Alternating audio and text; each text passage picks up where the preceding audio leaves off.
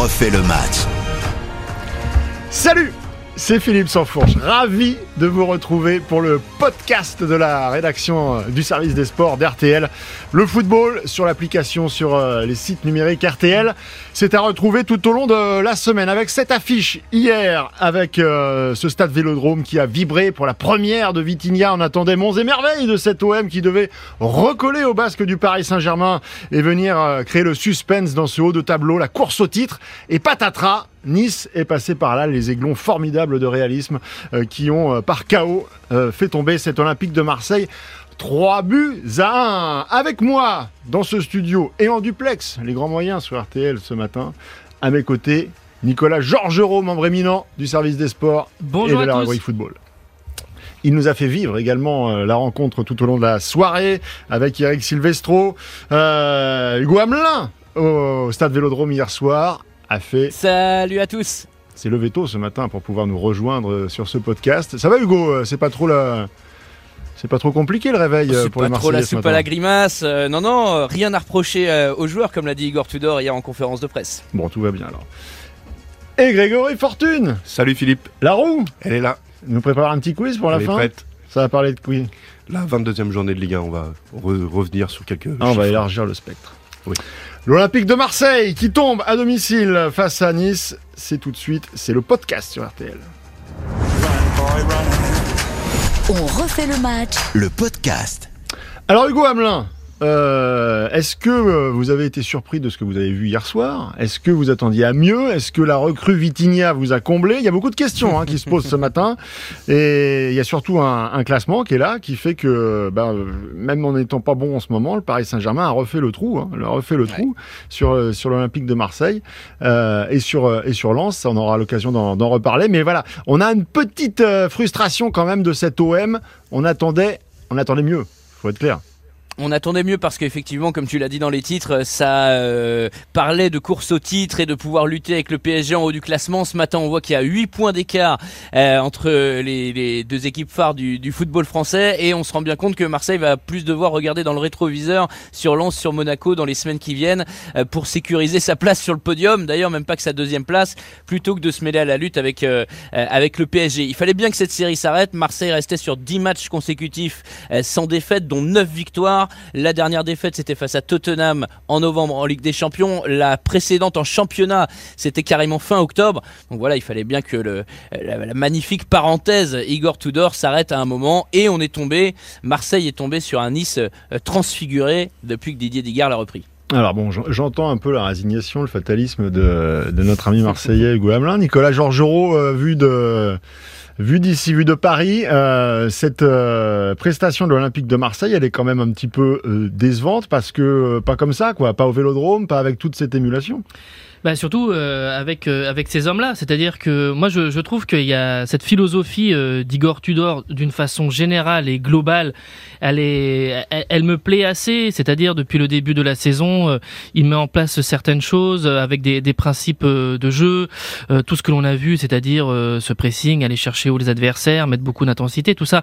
Moi ça c'est quelque chose qui qui me plaît. En revanche, des fois, occasionnellement, là où je ne comprends pas Igor Tudor, c'est sur l'application sur l'exécution de cette philosophie. C'est-à-dire que je ne comprends pas, par exemple, la titularisation de Dimitri Payet dans un match comme celui-là où on sait, il suffit de voir les, dernières rencontres de, Nice, cette, euh, ce gym-là met beaucoup plus d'intensité avec euh, il y a beaucoup plus de courses, il y a beaucoup plus de choses euh, montrées de, de, ce point de vue-là. Et tu te demandes pourquoi en fait euh, euh Payet à ce moment-là doit être selon son entraîneur titulaire pour une rencontre comme celle-là.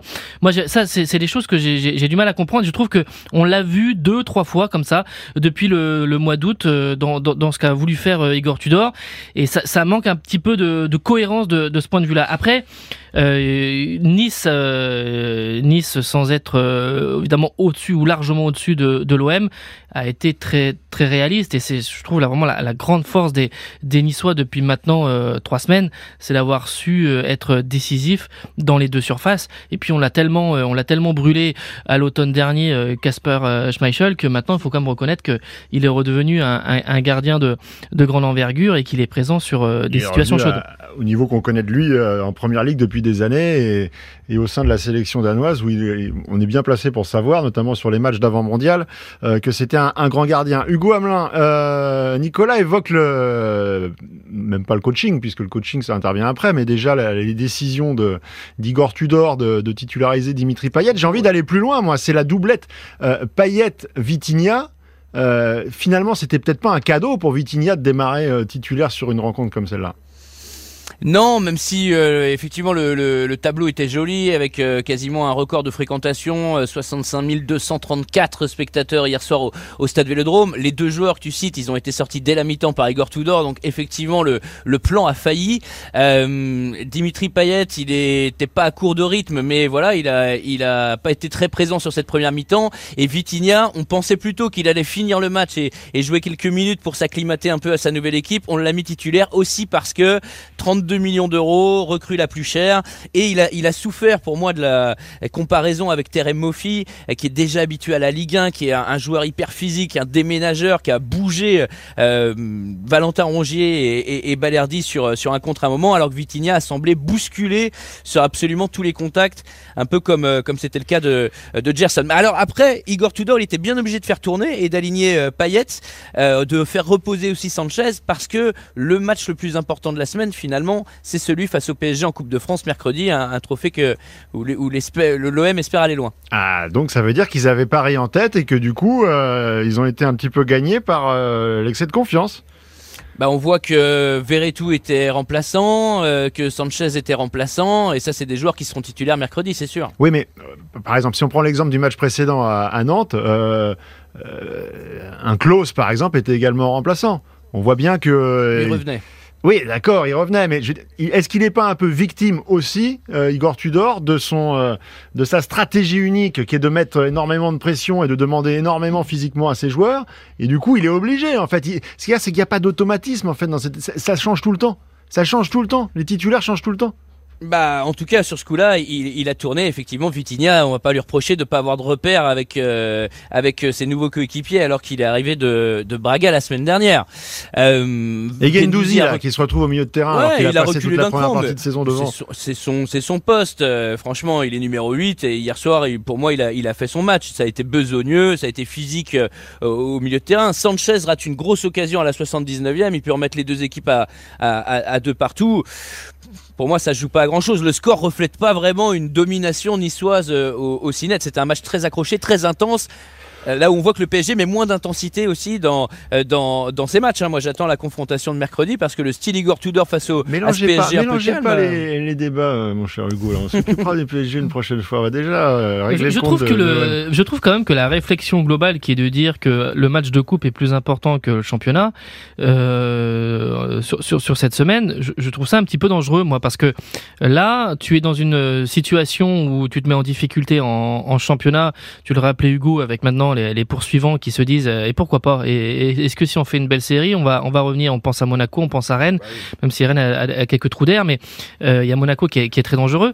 Euh, si tu, en fait, moi j'ai envie de dire, finalement cette semaine-là, l'OM ils auraient dû euh, serrer, tu dois serrer les dents, tu dois jouer les deux en fait, tu dois, tu peux pas euh, lâcher sur le championnat et tu dois, tu dois battre euh, Nice en, championnat.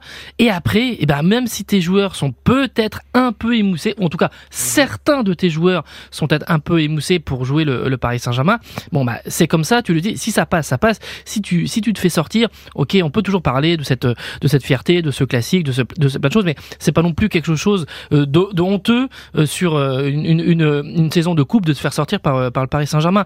Et mais je ah trouve que c'est dangereux. Il y a vraiment quelque chose à jouer cette année sur, sur ce sur ce trophée-là plutôt que sur le championnat. Alors, est-ce que, tu penses que Pablo Longoria, est-ce que tu penses que, Pablo Longoria préfère avoir une qualification directe en, Ligue des Champions à la fin de la saison Elle est toujours jouable. Ou, alors, euh, ah bah euh, oui, bah tu peux faire surtout la très bonne opération de cette journée-ci euh, au, classement quand même. Alors moi, je vais vous poser une autre question parce que là, on est sur la sur sur l'envie. Sur... Moi, j'ai pas vu un, un OM qui manquait d'envie.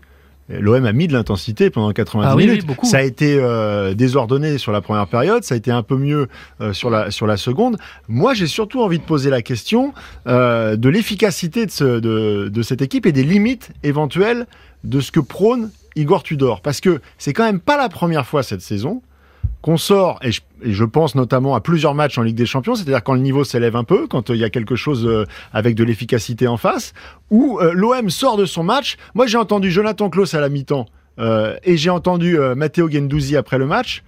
Tu les entends, les gars? T'as l'impression qu'en fait, ils ont roulé sur Nice? Et que eh ben, ce soir, ah bah bon, Nice a eu 100% d'efficacité. Moi, je veux bien. Mais si, euh, si Mofi, en début de deuxième période, va, au bout, ça fait 3-0 déjà. Hein. Donc, je veux dire, les, occasions, elles sont là pour Nice. Hein. C'est pas, pas le hasard hein, hier ce qui s'est passé. Hein. Absolument, il y, a, une raison à ça aussi, c'est le déséquilibre permanent prôné par euh, Igor Tudor. Et on voit bien que les Niçois, ils ont euh, appuyé dessus, ils marquent deux buts en 5 minutes à la 39e, à la 44e, et ça y est, le, le match il est plié. Il y a 2-0, il y a, 2-0 à la pause. en plus, c'était des actions placées, c'était pas des contres avec Terrell Moffi, quoi c'est euh, la borde, des frappes repoussées par Paul Lopez, euh, les, les, avancantes qui sont vigilants, qui, qui, qui, vont pousser le ballon euh, à l'intérieur. Forcément, qu'ils sont en train de souffrir. On voit bien que l'OM dans ces derniers quarts d'heure là de, de, tous les derniers matchs, ils encaissent plus de buts qu'ils en marquent et qu'ils ont et qu'ils ont du mal physiquement. Après sur les recrues, Malinowski il a très mal démarré sur ses quatre premières apparitions. Hier soir, il fait un très bon match. C'est lui qui, qui marque. Vitinha, on espère que ce sera pas un flop et que voilà, il va s'acclimater petit à petit. Il faut bien le faire rentrer à un moment donné. On va lui laisser Paris, ce serait pas un cadeau. Est-ce que c'est pas derrière qu'il aurait fallu un peu euh, renforcer cette équipe de, de Marseille? Moi, j'ai l'impression que quand le niveau s'élève, les les Balerdi, euh, les Gigots, même Lopez dans les buts hier. Hein. Bah, Sur le premier but, c'est quand même pas ça. Hein. La, la, la, vision que l'on a de, de Paolo Lopez euh, après les, les, deux actions. Euh, alors la deuxième, euh, là où c'est malheureux, c'est qu'il renvoie, il, écarte bien sur le côté, il la remet pas dans l'axe. La remet, là, c'est plus la, un peu plus de la fatalité. La première, en revanche, il est, il est, il est fautif. moi, je, je sais pas, je sais pas sur la défense. je suis plutôt d'accord avec Hugo sur le thème de l'irrégularité offensive parce que hier euh, Marseille euh, frappe 22 fois au, au but, il cadre euh, simplement 5 fois. Quand, euh, par exemple, quand ils vont à Marseille, euh, bon, ils gagnent 2-0, ils ont, ils, ont cadré que 4 fois et, ça fait deux buts et en plus dans des circonstances euh, un peu particulières. Et c'est un peu ça, c'est-à-dire qu'aujourd'hui, offensivement, tu n'as pas un, fil conducteur pour les pour les pour les Phocéens sur sur chaque rencontre. Tu sais que c'est un peu côté, c'est un peu face A, face B, suivant suivant les rencontres. Moi, je trouve en revanche défensivement bah, j'étais un peu plus inquiet en, début de saison. Je les trouve quand même euh, assez euh, bah ouais mais je les trouve assez complémentaires et je... contre dès que, dès, que, dès que Nice a été organisé euh, les sorties de balles de la board ou euh, ou de ou de Kefren Turam ça passait à chaque fois hein, oui hein. oui mais parce que c'est aussi Tudor qui leur demande de parfois aussi de d'avoir cette ce dépassement de fonction euh, sur les matchs du début de d'année 2023 quand tu vois que Gigot se retrouve passeur décisif pour sur certaines actions ou, ou d'autres le déséquilibre il est là il est assumé et en fait finalement, Marseille, c'est un peu comme Lille. Alors bien sûr que c'est très euh, c'est très agréable à voir jouer, mais mais tu as cette irrégularité où t'es pas payé de de tous les efforts que que tu fais. Et voilà. Après, ça c'est une philosophie plus globale à l'échelle de la direction et de la présidence de de ces clubs. C'est que est-ce que c'est viable sur plusieurs saisons de jouer tout le temps comme ça? Parce que tu ne vas pas pouvoir remplir des fois des objectifs qui sont très importants, c'est-à-dire d'être euh, qualifié qualifié directement pour euh, pour la Ligue des Champions parce qu'on sait que c'est d'avoir évidemment une, une assurance et, et d'avoir des rentrées euh, pérennes. Donc, euh, donc voilà. Mais en, attendant, tu, tu, vois des matchs spectaculaires, tu vois des matchs avec des ah, déséquilibres. Ça, Hier, ça c'est sûr, tu, tu t'ennuies pas. Un, mais... un, chiffre, un chiffre sur le, le rendement offensif. Hier, le but de Malinowski, c'était le 18e buteur de l'Olympique de Marseille depuis le début de la saison. Pour dire que voilà, il y a pas effectivement, il n'y a pas un numéro 9 qui, qui va monopoliser les réalisations. C'est vraiment un peu tout le monde. Il est beau son but. Hein. Il frappe à quelle, à quelle vitesse cette ce tir, Hugo À plus de 100 km heure. Ah euh, en tout cas, j'ai l'impression. Euh, c'est vrai qu'on s'est un petit peu emballé hier, euh, parler de frappe record, mais ah son, coup franc sur le poteau, c'était une, une, frappe record. Mais en tout cas, en tout cas, quand il frappe du plat du pied, vous avez l'impression que c'est la puissance d'un coup de pied d'un numéro 9 de, de Ligue 1. Il a vraiment un, un très très fort euh, pied gauche. Bon, Hugo, pour conclure sur ce sur podcast sur l'Olympique de, de, Marseille et sur cette affiche, on va se projeter un petit peu parce que c'est quand même le match que l'on attend tous. quelle équipe attendre pour, euh, pour le choc face au Paris Saint-Germain en Coupe de France eh ben, avec Jordan Verretou, avec euh, Sanchez probablement, avec les joueurs qui vont le plus courir, les joueurs qui sont le plus capables de d'appliquer la, la, méthode Tudor. Il l'a dit pour Payet, euh, c'est pas un joueur qui correspond à sa philosophie. Un gros turnover, donc, parce qu'il y, y, y, a quand même il y a plus de 24 heures d'écart entre les deux matchs, hein, puisque le PSG a joué la veille et a joué à 17 h hein, donc ça peut aussi avoir une petite incidence. Ouais, absolument. Et puis après, euh, voilà, le, le, match de coupe contre Paris, il faut tout donner. Et le match à couteau tiré, eh ben, ce sera contre Lens et Monaco en championnat et pas contre Paris, maintenant on le sait. Bon, juste en un mot, Nicolas, euh, puisque vous étiez au Parc des Princes euh, pour le match du, du Paris Saint-Germain face à Toulouse. on va pas déjà faire l'affiche, mais est-ce qu'il y a le sentiment d'un rééquilibrage sur ce week-end et que finalement euh, Marseille est peut-être plus si favori que ça, parce que là, depuis, depuis une semaine, j'entendais dire que Paris allait se faire rouler dessus. Euh, ouais, enfin, le rééquilibrage, il tarde un peu quand même dans, dans certains secteurs. Euh, après, on, on, a, on, a, vu quand même face à Toulouse un, un point qui était, et qui était un axe de travail de la part de, de Christophe Galtier, c'est d'avoir une équipe un peu plus concernée, un peu plus engagée ah, et investie.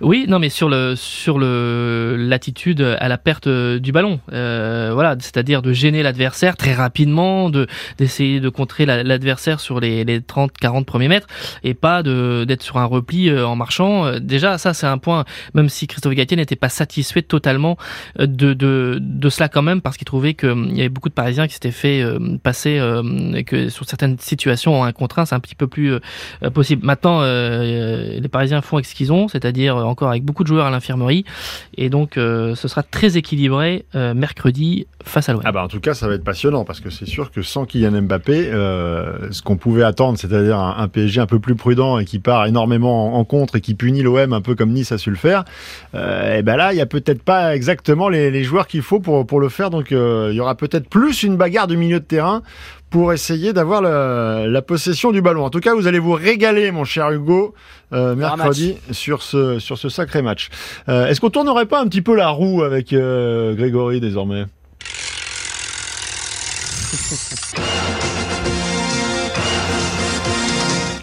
Oh, ça me régale ce jingle. J'ai l'impression, je revois le vélodrome, mais l'ancien, tu sais, où tu prenais la pluie là dès qu'il y avait de, de dans, les, virages. On joue avec quoi euh, Alors, j'ai voulu sortir du thème et pas rester forcément soit sur l'OM, soit sur Nice. Euh, je vous propose quatre questions un peu dans le désordre, mais avec des chiffres euh, intéressants, je, je trouve. on commence par une question facile. Le PSG compte désormais 8 points d'avance sur le deuxième en Ligue 1, l'OM. Dans quel autre championnat européen, l'écart est-il également de 8 points entre le premier et le deuxième L'Italie, en Liga, en Liga. Liga 8 points pour le Barça. La Liga, c'est euh, en Italie, c'est 13 points. Ah oui, puisque le Barça s'est imposé. Mais en fait, euh, j'ai essayé de prendre le lead très rapidement euh, de vitesse parce que je pensais que ça allait être sur. Euh, est-ce que dans, dans quel autre championnat il y a autant d'écart? Il est un peu comme l'OM en ce moment, Nicolas. C'est-à-dire qu'il est parti très fort, il met beaucoup d'intensité, mais il arrose autour, quoi. C'est ça. bon, alors ça fait un point pour Hugo, ça. Un point pour Hugo. Deuxième question en Ligue 1, quelle est l'équipe qui compte le plus de matchs nuls? Lille. Non. Nantes. Non. Nantes est, deuxième dans ce classement avec 10 ah, matchs nuls. Euh, euh, il y a une équipe qui en a compte 12 et qui se classe pour l'instant à la dixième place. Lyon. Reims. Reims. Reims. Ah, Deuxième point pour Hugo. L'autre particularité de Reims, c'est qu'ils ont marqué autant de buts qu'ils en ont pris, 26. C'est l'équilibre. C'est l'équilibre. Troisième question, quelle est l'équipe qui possède la plus mauvaise défense de Ligue 1 Bah, Ajaccio. Strasbourg CA Auxerre troisième, c'est pas ça. Angers C'est un piège, ce n'est pas Angers. Mais reste qui là? Angers, 47 buts encaissés. 3. 3. Hugo, troisième point. Ouh, ça fait 3-0 ça J'en ai une dernière, j'ai pensé à, Nicolas, euh, et puis c'est un coup de cœur personnel. Lors de Brest-Lens, Jérémy Ledoiron a ouvert le score pour le stade brestois. Dans quelle ville bretonne est-il né? Saint-Brieuc. Saint-Brieuc, pour Nicolas, je le savais. Ah ouais, alors là. Également la ville natale de mon papa, c'est pour ça que je me suis permis. C'est beau. Bon, c'est quand même une victoire sans appel de, de Hugo, à distance. ça fait, une victoire à Marseille, c'est déjà ça. Eh ben c'est parfait. Eh ben on va rester sous pression et puis on va vivre avec euh, beaucoup d'intensité euh, ce match mercredi soir entre l'Olympique de Marseille et le Paris Saint-Germain, les deux premiers du championnat. Merci beaucoup messieurs pour ce euh, podcast. N'hésitez pas à vous promener un petit peu sur les applications diverses et variées. c'est la consigne désormais puisqu'il y a une offre tout au long de, la semaine sur toutes les, les plateformes numériques d'RTL offre foot. On refait le match. À très bientôt.